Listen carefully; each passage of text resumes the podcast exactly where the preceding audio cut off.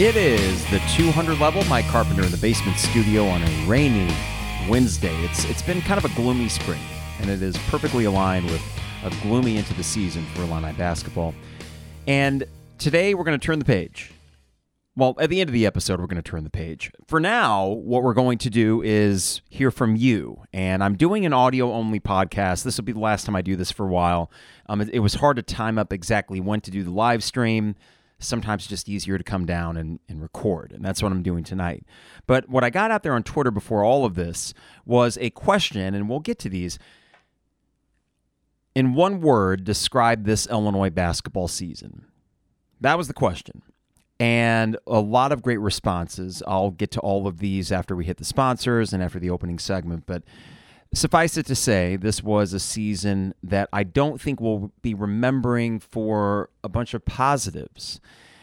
I think the frustrations they were sometimes difficult to pinpoint during the season because they were more of the intangible things, meaning the vibe was off. And Derek Piper wrote about this in December, and players on the team seemed to dismiss it and they say, What are you talking about? And sure enough, no, Derek was 100% right, and he was right to call them out on it. And I think we all felt it beginning with that Penn State game that something was amiss. It didn't get better. If you would have told me this is how things would have unfolded, that Friday night in November when we beat UCLA, and think about what that weekend could have been. You beat UCLA, you damn near beat Michigan in football the next day, and then Virginia, you were leading, I think, in the second half. Oh, what could have been? But that just a couple weeks later would be your high point against Texas, and then you've just kind of fallen off. You have beaten three Sweet 16 teams this year. And you could say the two of those were fluky in that they required major comebacks. The Michigan State game, actually, all three of them did. What am I talking about? All three of these wins against Sweet 16 teams required major second half comebacks. The Michigan State one you did with plenty of time left in that game, but UCLA, Texas, uh, you went on these crazy barnstorming runs that really set the stage for expectations to raise. Now, there is a tweet that I'll get to that mentions this that was it our own expectations that allowed us excuse me allowed us to get kind of sucked into this idea that the team was better than they really were? I'm as guilty as anyone of that.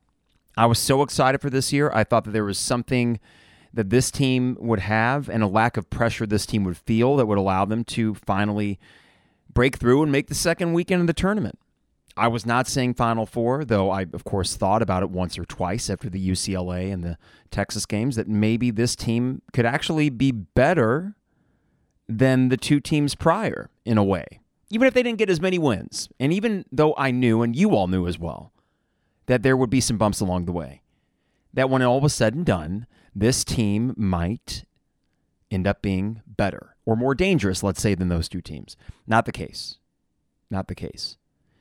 Now, I wanted to start with something a little bit unusual for this podcast. I try to stay away from overt speculation, but sometimes you got to read the room and you got to respond to what is going on in the Illini sphere on the internet.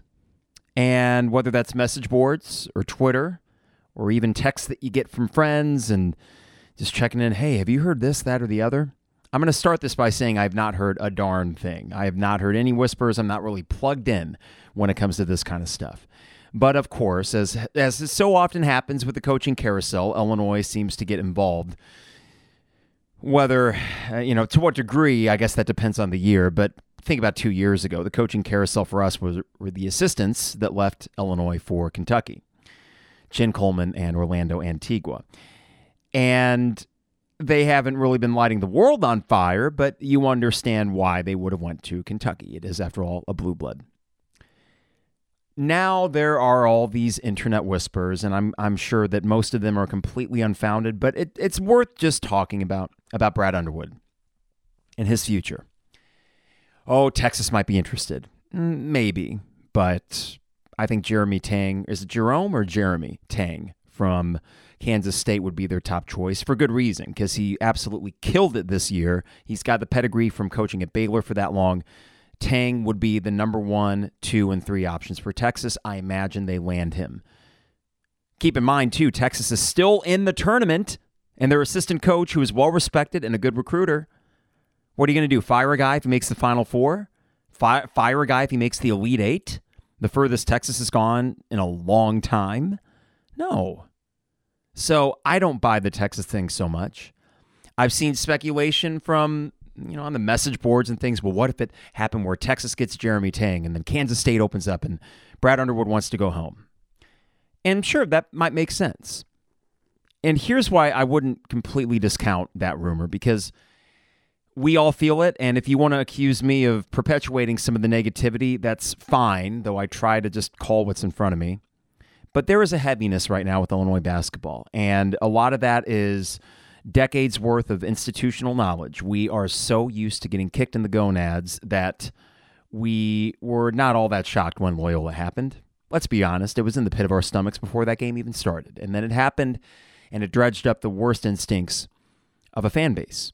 And until we break through, that will be the story. And it sucks. It's exhausting. It's exhausting for us. Imagine what it would be like then for a competitor at the level of Brad Underwood, who, yeah, he's getting handsomely compensated, but I get the feeling that he probably wanted to win that game a little more than I did. And why wouldn't he? I mean, that, that season was incredible. And for it to end like that, I didn't lose any sleep, though. I was certainly out of it for a good week. It just sucked, but I didn't lose any sleep over it. I'm imagining he probably did. And since then, there has been a heaviness. Winning the Big Ten title was one part euphoric and another part just relief for getting a tangible banner after getting screwed over by the Big Ten the year before and losing to Loyola. It felt like oh, we can breathe as opposed to jubilation. Now, th- there was jubilation. Let me rephrase. But it was tempered by the weight that we felt on our shoulders losing to Houston and not really performing well against Chattanooga did not ease the concerns from Loyola, and this year sure as hell didn't either. So imagine you're Brad Underwood. You are not a spring chicken as compared to some of the really young coaching commodities out there. And he's got another good 10, 12 years, I bet, as a coach, which is a pretty long time. And if he stuck it out with Illinois, he would be the most tenured coach, obviously, since Lou Henson. Wouldn't be that, off, that far off from Lou Henson in terms of total years coached. And I could see that happening. But I could also see a situation where he says, you know what? Why would I want to deal with the extra pressure of a place like Illinois when I could go, quote unquote, home to Kansas State in the Big 12 and not have people on my butt so much? Now, it would be weird, of course, for Kansas State to poach two year coaches. That, that is true. Uh, but I don't think it's completely ridiculous to think that this could happen if that all shakes out that way. And I wouldn't begrudge him for making a move like that. I don't anticipate that happening. I don't want Brad Underwood to go anywhere because I think you have a pretty good thing going. With all my criticisms, I do think that you can win with this coach and this coaching staff. I do think you can win and accrue talent, especially with the way they have things set up. And I think you will strike gold in the portal again though hopefully the intangible parts of these guys are a little bit better than what you got from Mayer and Terrence Shannon. But it's okay to have it in the back of your head that, well, if you have a coach that has some success, other teams may look at him. Texas, I don't see it. But if everything shakes out and Kansas State's looking for someone, Brad Underwood would probably be the first name that they'd have on that list. Whether or not he would even entertain it is another question. Which leads to my final point before we get to the sponsors let's say this were to happen, and I put the chances of it at I pretty low, pretty low percentage chance. Just my gut talking here. Again, I have no inside information. I'm just going with the message boards and going with Twitter for a second here. But if it were to happen, I would compare it not to losing Bill Self, but to losing Lon Kruger. Meaning, Lon Kruger, after Lou Henson really struggled, the last few years, got Illinois back to a place of relevancy. He did top 25 relevancy. He won a Big Ten title. He made a run in the Big Ten tournament in 1999, though not quite winning it. He was getting you back to that level of getting four seeds in the NCAA tournament. And if he would have continued on, even though I don't think he would have had quite as good a year as Bill Self did in 2000, 2001, I think he would have found his way to an Elite Eight and, and made his own run in the NCAA tournament eventually. He's too darn good of a coach to not do that. I would think this would be akin to losing Kruger, not Self. And if you want to hold on to something positive here, if you were to lose a Brad Underwood, you need to feel, I think, better about your prospects of landing a top notch replacement because you have the facilities. You have Josh Whitman. You have Big Ten money. You have name, image, likeness money up the wazoo. Illini fans are crazy, and some of them are crazy and rich. And this puts you in prime position to succeed no matter who your coach is. I would be bummed. I wouldn't be shocked, but I still would be surprised, if that makes sense. So let's just get it out there. the rumor mill is circulating, and it's all at this point completely unfounded. It's okay. It's the off season. What the hell? We're having some fun, and I just thought I'd get that out of the way before I forgot about it. But if you go on the message boards, it's percolating everywhere. And uh, yeah, let it play out. These two teams, Kansas State and Texas, the ones that would get this coaching carousel in motion, they're still in the tournament. They might make runs here. I mean, Kansas State plays Michigan State. I think Kansas State probably has a pretty good chance of winning that game. Impressive as Michigan State was on Sunday. And I certainly would think that Texas has a great shot of making the Final Four. So if that's what happens, then no one's going anywhere. But if it doesn't, oh boy, going to be some tense moments in Illini Nation, and that's okay. Oh my God, I just said Illini Nation. I've never said that before, I don't think. Not a term I use very much. All right. Quick sip of coffee. Hmm. Compelling podcasting, I know. Got to remind you before we get too far into this we are brought to you by our good friends at DP Dough, online at dpdough.com. For all the best deals and prices, dpdough.com. These guys are the goods. They deliver anywhere in Champaign Urbana. So whether it's a business lunch or a late night calzone, you can order a custom zone or one of their favorites like the Maui Wowie or the Buffer Zone online at dpdough.com, and they will deliver it piping hot to your doorstep. That is dpdough.com. Also, Dogtown Heating, Air, and Plumbing, your home's best friend. If you get a new Lennox home comfort system, you can choose between a $500 Visa gift card or a new hot water heater. Pretty damn good deal, I would say so myself. From Dogtown Heating, Air, and Plumbing. We also have we got a technician of theirs coming out in a few weeks to check the AC. They were so good when they came back in the fall, checking our furnace, which purred like a kitten all winter long, thanks to their help. And uh, they are our new HVAC people, and they they should be yours as well. They're really good at what they do. That's Dogtown Heating, Air, and Plumbing, 217 841 4728. Dogtown Heating, Air, and Plumbing, your home's best friend. Finally, State Farm agent Brian Hanson online at brianismyguy.com. For life, auto, home, business renters, you name it, Brian is my guy. And he can be your guy as well at brianismyguy.com. Unfortunately, didn't get to do one more second half pod with Brian because the season ended fairly prematurely. But we will get him back on next year, maybe even for a football game or two. Uh, that's Brian Hanson, brianismyguy.com. Great guy Great podcaster. Look forward to getting him back on too. Speaking of football, spring practice started. Uh, oh, real quick, Champagne Showers Podcast Network before I forget them. And of course, you, the listeners, appreciate it. YouTube will get that going again in a bit, and you can rate and review us wherever you listen to your podcast. Okay, back to football. Uh, spring practice has started, and I want to get this out there real quick that on April 20th, when we have the spring game, I will be tailgating with a brand new 200 level flag Oh, really excited to get that bad boy in the air. It looks great. I got it from some company on Amazon, and it's really sharp. And we will be setting up shop in Lot 31 and would love to say hi to some of you folks if you happen to be coming the spring game on Thursday, April 20th. So we'll we'll get more details out there and would just be a nice way to say hi and have a beverage or two before spring football, which I am over the moon about. And we'll be excited to see reports as they come out of camp. And as more of them do, we'll hopefully get a better idea of the new faces. But this threw me for a loop. I guess it makes sense. But 14 All Big Ten players are back for Illinois. You know, you lost Devon Witherspoon, Quan Martin, Sidney Brown, Chase Brown. That hurts. Tommy DeVito. That hurts. But your lines are back. Your front seven is back. Your wide receiver uh, extraordinaire, I think, is what he's going to be this year. At least Isaiah Williams is back. Your specialists are back. I actually feel okay about your specialist. I really do, and I'm excited to see this new punter and see if he can challenge Robertson. But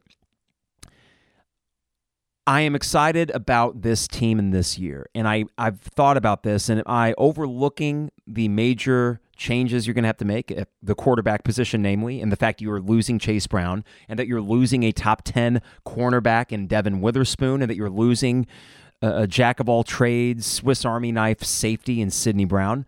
Maybe.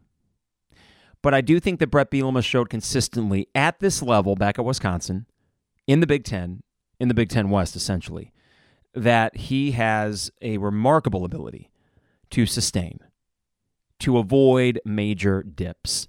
And when you have lines coming back like Illinois does, I feel great about this season. I feel good about the schedule, even though Toledo is a tough MAC team, apparently one of the best in the MAC, and at Kansas will not be easy either. But if this team were to start 2 0, coming into that Penn State game, or I guess it's Florida Atlantic and then Penn State, oh boy, reasons to be excited. I think this team will find their way to seven wins, maybe eight. And that's the kind of follow up that you need to show that, okay, we got a new floor. I think that's about where they're at, and that's year three. I've said before, and it is an apples and oranges comp right here, but I, I really do feel more optimistic going forward about Bielema than Underwood. Part of it's because he's done it before, part of it's because he just exudes the vibe of someone that is in full control of their program. And the fact that no one really left. Brian Hightower, yep, you lost him. No one followed Ryan Walters to Purdue. They wanted to stay here. They believe in their head coach. And I think that speaks volumes. Now, and one other thing about football I need to get out there. Bielema gave his press conference. Always loved listening to him. I think Aaron Henry might be a star. And of course, that's premature. I get it. We've seen one game from him, and all things considered, I thought the defense played very well in the bowl game with as many key guys that stayed out. Well, I say as many key guys, but Devon Witherspoon and Sidney Brown being out meant you had to play a different game. And they decided we're going to drop eight. And while it was something that you just couldn't quite hold on at the end, that's really much more to do with the offense sucking it up that day than the defense. I think Aaron Henry is a star. I love listening to him talk. He just has this it quality about him, and I think the defense will hum. Will it be the number one scoring defense in the country? No. Probably not. It doesn't need to be. Will it be top 30? I don't see any reason to think why they wouldn't be. Bring a defensive line back like that, and then you have a few guys in the secondary that are the question marks, but played well in the bowl game against a spread offense. I feel okay about it. Offense, of course, will be the question. We'll broach it plenty as we go forward in the podcast, but I just want to get it out there. I'm feeling good about football. As for basketball, as for basketball, wanted to ask you guys and consider this the you know closing of the book, turning the page on this basketball season to give you all the floor today and let you describe this season in one word. I'm going to go in order of when I got these out there. And I, I said, if you wanted to elaborate, go right ahead. Plenty of great, great responses, and I'll get through all of these here. So, from Adam, education is his word. I like this response here, Adam. Hopefully, Brad has learned uh, veteran, seasoned guards are needed to win in college hoops. Splashy portal NIL guys are great, but if someone can't initiate the offense and get them good shots, it won't matter. I think that's a great way to start here, Adam. And as I think about the positive spin that you could put on a season like this, is that we have seen Underwood make macro changes before.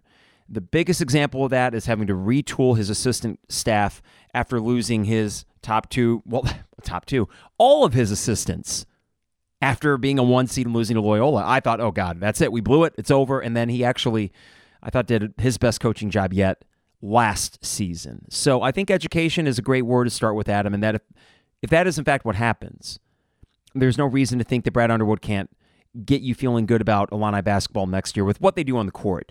Uh, I think that the next month will be telling, of course, and that comes down to who leaves and who comes in. But I would agree.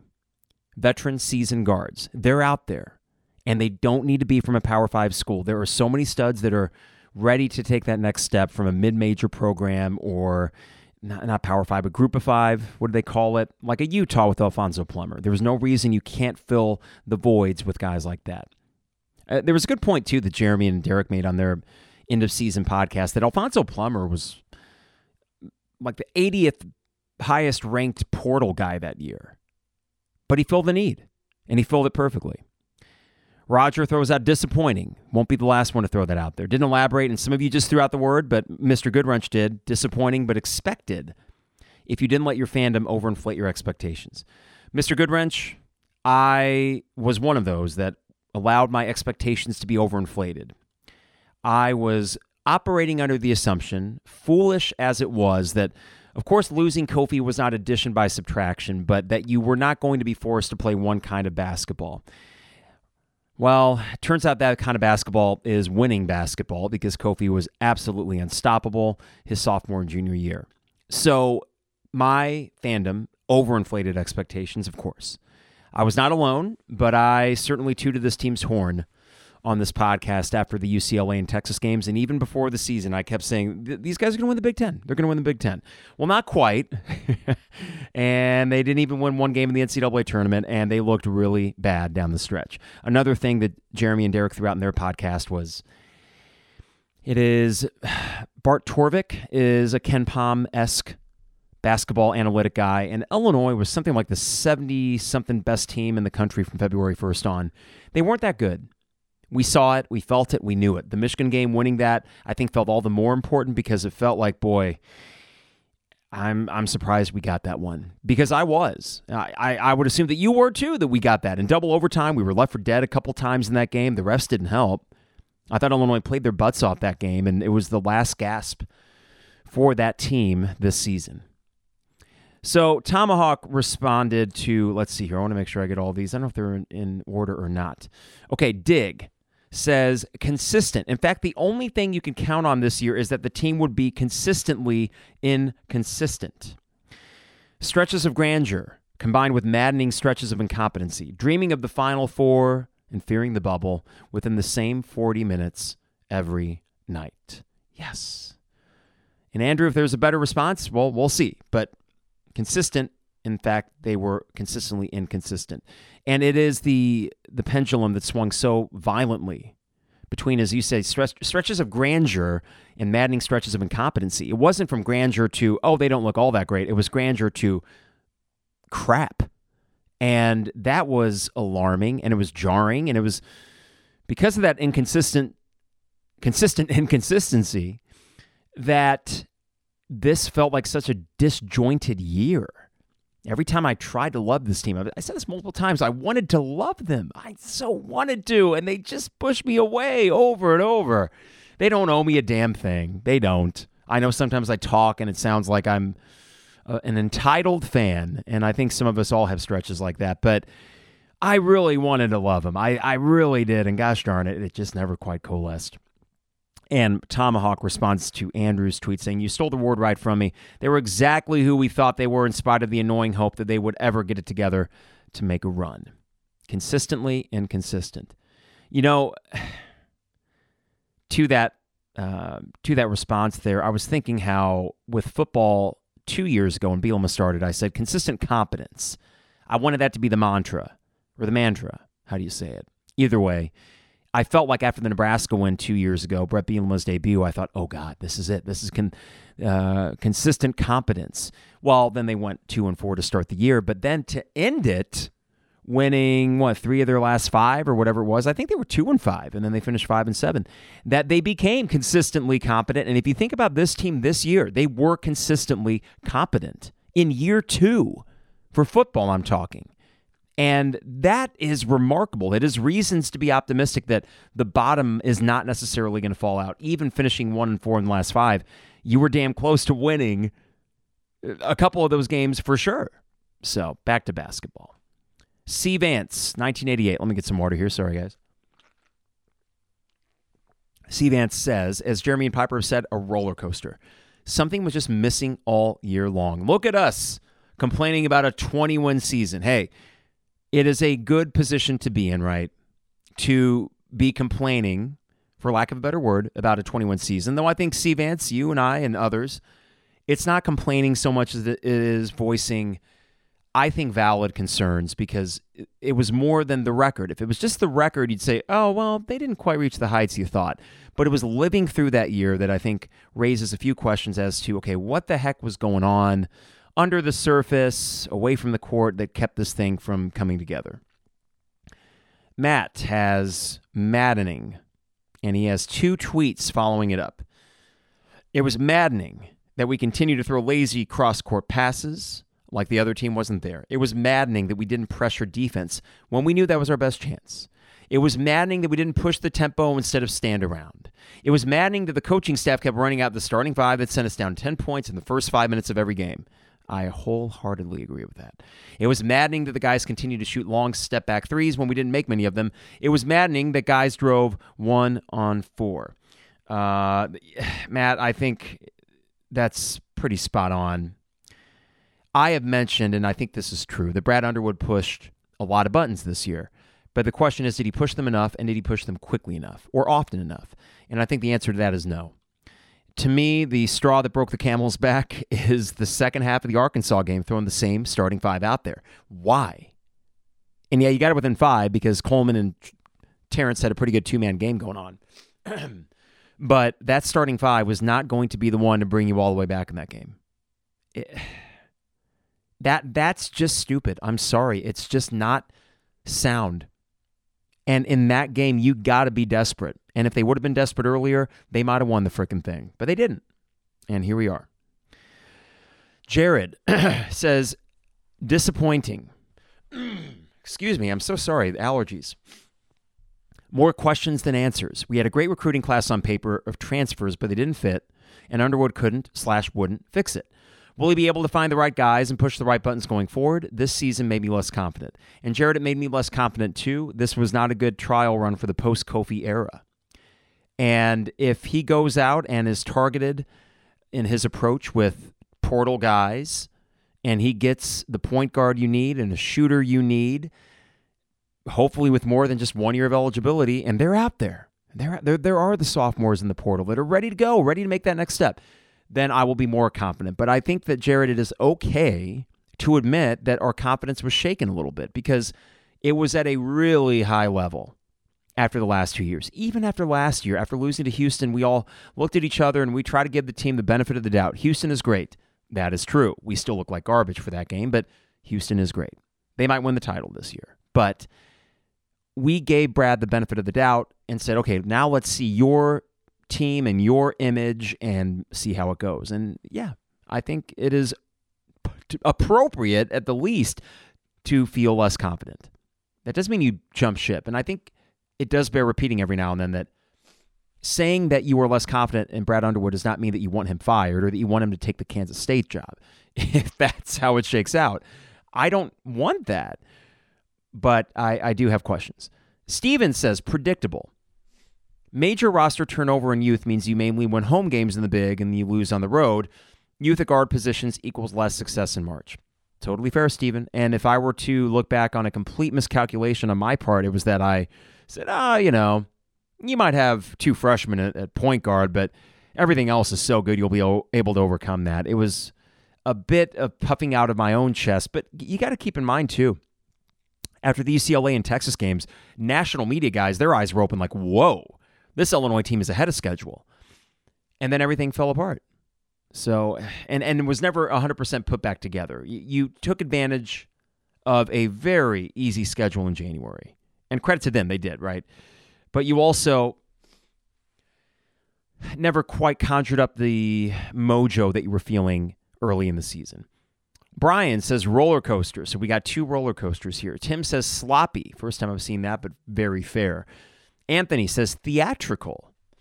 This season is going to be known for constant off court antics that spilled into the team dynamics. This includes Skyy Clark, alleged fights, and Matthew Mayer's aura. There was some aura, wasn't it, with him?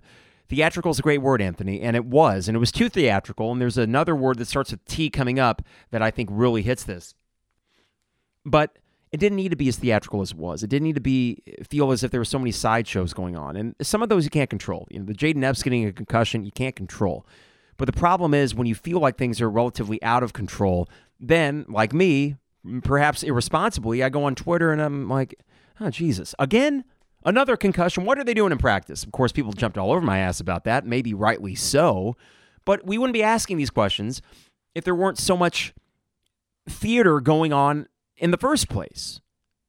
Why all this stuff? It is not happening at other schools to this degree. I don't think, at least. All right, Ace says dysfunctional. So not disappointing, but dysfunctional. Though it might be both for him, but dysfunctional is a good word for it. Lance says experiment. Disappointing would be every year that we don't get to at least the Sweet 16. Too easy to call the year disappointing. I hope, Lance, it was an experiment and one that they learned from. Aaron says inconsistent.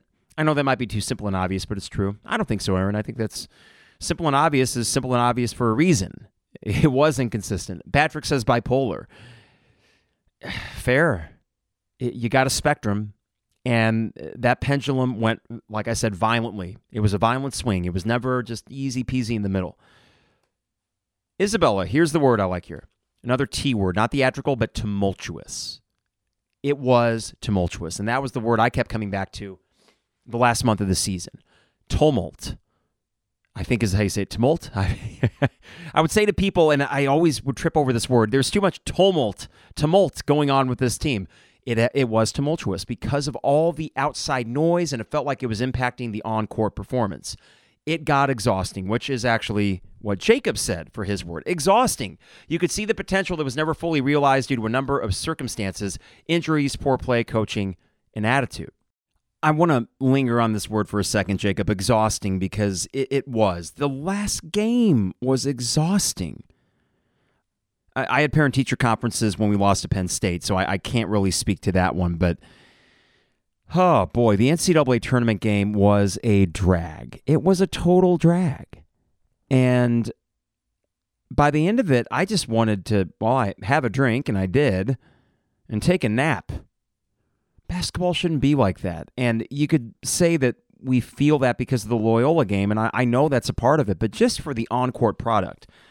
I wasn't thinking so much about the Loyola game for the two hours that I saw Illinois stink up the joint against Arkansas. And for that matter, I wasn't thinking too much about it during the Chattanooga game when they stunk it up for two hours and then they somehow won thanks to some late heroics. I think I'll, uh, I think Alfonso Plummer hit a late three and Hawkins got the the key block. But if you ask me what else happened in that game, I can't really tell you. These NCAA tournament games have been exhausting. The the four previous games have been bad. If that doesn't shake your confidence and make you ask questions, I don't know what will. And you could say that, well, it's a crapshoot. Listen, crapshoot means all things being equal, a few things just didn't go your way. But all things haven't been equal. And the exhausting part of this that Jacob mentions really circles down to the tournament performance. And this year was just another line in a, a, row of stinkers. I know the Big Ten wasn't good in the tournament anyway, but other than Purdue looking lethargic, I thought, against Fairleigh Dickinson, I thought every other Big Ten team at least played their asses off. And I couldn't even say that about Illinois for half the game, or at least players on the team. So exhausting is right, Jacob.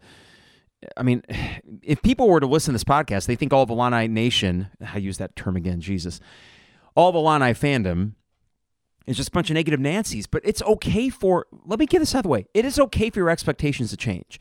If someone wants to throw out that, of course, things are better than John Groce, well, no kidding. But that doesn't mean that we turn this sort of cultish admiration of a coach that is yet to get to the second weekend of the tournament appreciate what he's done as we should and as I do. Underwood has done a remarkable job making Illinois basketball relevant again, and that cannot be argued. But going forward, does he have what it takes to continue the climb, to put you back in positions to have March success? That's the question. Not has he been successful so far, because by most measurable metrics, of course he has been and wildly so when you consider what he inherited. But we don't need to do the, oh, remember the John Groce era? Because guess what? It is not Mike Thomas as your athletic director. If you ever get in a position where you need to make a change, it's not going to be a repeat of the John Groce coaching search or the Tim Beckman coaching search. That kind of talk is what I'm seeing on Purdue boards because they're afraid to move on from Matt Painter. And I get it.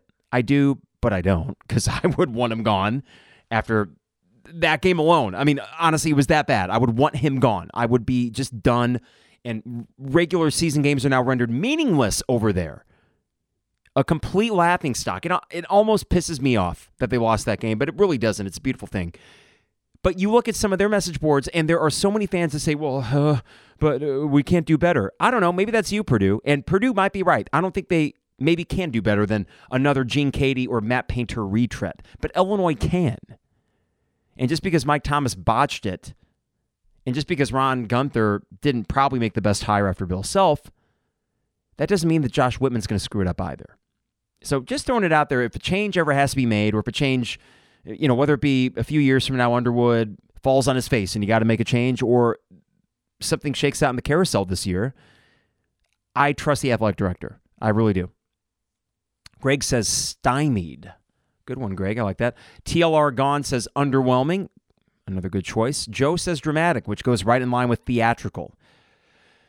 Darren, I like this. Agonizing. Agonizing, Darren, for so many reasons. That goes that reminds me a little bit of exhausting. It was agonizingly exhausting. I think by the end of it, it was agonizingly boring.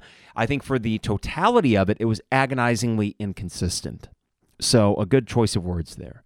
David says individuals. Seems like it, the way they played offensively. Michael says schizophrenic. Yeah. Uh, schizo, and I, I'm not a psychiatrist. I feel like schizo, we use that term in like a multiple personality disorder kind of context, though schiz- schizophrenia is a little bit different in a clinical sense, but when we use it for sports, whether it's incorrect or not, I think that applies to this team because you just are always a little bit uneasy around this team. You never felt like you could trust them or that what they did would make sense. So, in that regard, sure, schizophrenic. Pete says frustrating. Robert says mercenary. And this from Tate annoying. It was clear most of the season that this team lacked effort from its most important players. They would disappear at points and then turn it on for a late rally. The leadership was not existent from the upperclassmen, and as you've said, this was not an everyday guys team. Tate, I want to end with this one annoying. Oh, it was annoying. And you heard it on the second half pods. You heard it on the midweek pods. I tried. I'm telling you, darn it, I tried. It was annoying. It just was. And I don't know if it had to be. I think our expectations coming in, while they might have been elevated early, it was the depths to which this team got in the Missouri games, the Penn State game, at Northwestern, Indiana at home, Ohio State on the road, Penn State thrice now that you mention it, and the Arkansas game too many just depths. The first half of the Purdue game, Purdue was not good the last month and a half of a season. Their best half in the last six weeks of the season was the first half against you. Why was this a recurring thing? What is the antonym to urgent? Lackadaisical? That's another word I'd throw out there. Lackadaisical. And it's a shame because when you're trying to build a culture and you got some younger guys, and I, I, take heart in the fact that I think the Ty Rodgers of the world and the Luke Goody's and the RJ Melendezes and the Sencire Harrises, they get it that you cannot be lackadaisical. And it probably frustrated them to no end that they saw some of these veteran guys, though more specifically Matthew Mayer, and sometimes Terrence Shannon just being like, eh, whatever, in the first half especially. Lackadaisical. And why? And I think the annoying part that you mentioned, Tate, and the agonizing, the frustrating, the disappointing, all these other great words you guys threw out – for me, I run very hot and cold, right? And, well, no kidding. You've probably heard that in the podcast. But when I'm passionate about something, like music, I don't half ass it. If I got a gig and I don't play 30 gigs in a four month span, so I'm not equating this to the physical and mental toll that these guys deal with as athletes, but they were born to play this game. This is their life. This is what they're so good at. This is what they're getting a college education or perhaps even more for. And the idea that for some of them in their last year of eligibility would go out on the court and just na na na na na. I don't get that. I have a really hard time reconciling that. And it made it quite annoying, as you said, Tate, this lackadaisical attitude, this lack of urgency. What the hell? This is it, guys the Arkansas game. It was the same. There was no difference in watching that game than any of the games the three months prior. Every frustration and every annoyance is right there on display, and that was a single elimination game on the brightest or under the brightest lights on the biggest stage. I don't get that.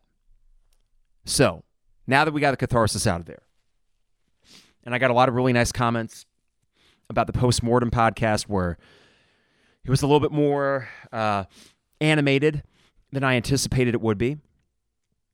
But we're turning the page. I don't know if we are going to talk about this basketball team anymore, and that's okay. We're going to close the book on it. One hell of a season for sure in its own way. And we're going to focus on next year and beyond. And I do imagine some news will start trickling out sooner rather than later about guys coming in or guys leaving. The rumor mill, I'm sure, will be pumping. That's why I wanted to address all the coaching carousel things, just just for fun. Get it out of the way early. Though maybe it's not the last time we'll talk about it. I don't know. But we are turning the page on this year's Fighting Illini basketball team. And exhale. What a ride that was. All right. The 200 level is brought to you by DP Dough. Online at dpdough.com for all the best deals and prices. dpdough.com. Dogtown Heating, Air, and Plumbing, your home's best friend. Give them a call today at 217 841 4728. That's Dogtown Heating, Air, and Plumbing. And finally, State Farm agent Brian Hanson, online at brianismyguy.com for life, auto, home, business renters, you name it. Brian is my guy, and he can be your guy as well at brianismyguy.com. Appreciate you guys listening. We'll get the video started again. Just had some weird timing today and just want to pop out a quick audio one midweek for you. And what we got? NCAA tournament. Yeah, my wife, Michigan State alum, excited to watch Michigan State tomorrow at 5:30. We'll be rooting for them. I, you know, hey, I've never had really a beef with Michigan State. Of course, when we play them, I want to beat them. Don't get anything misconstrued.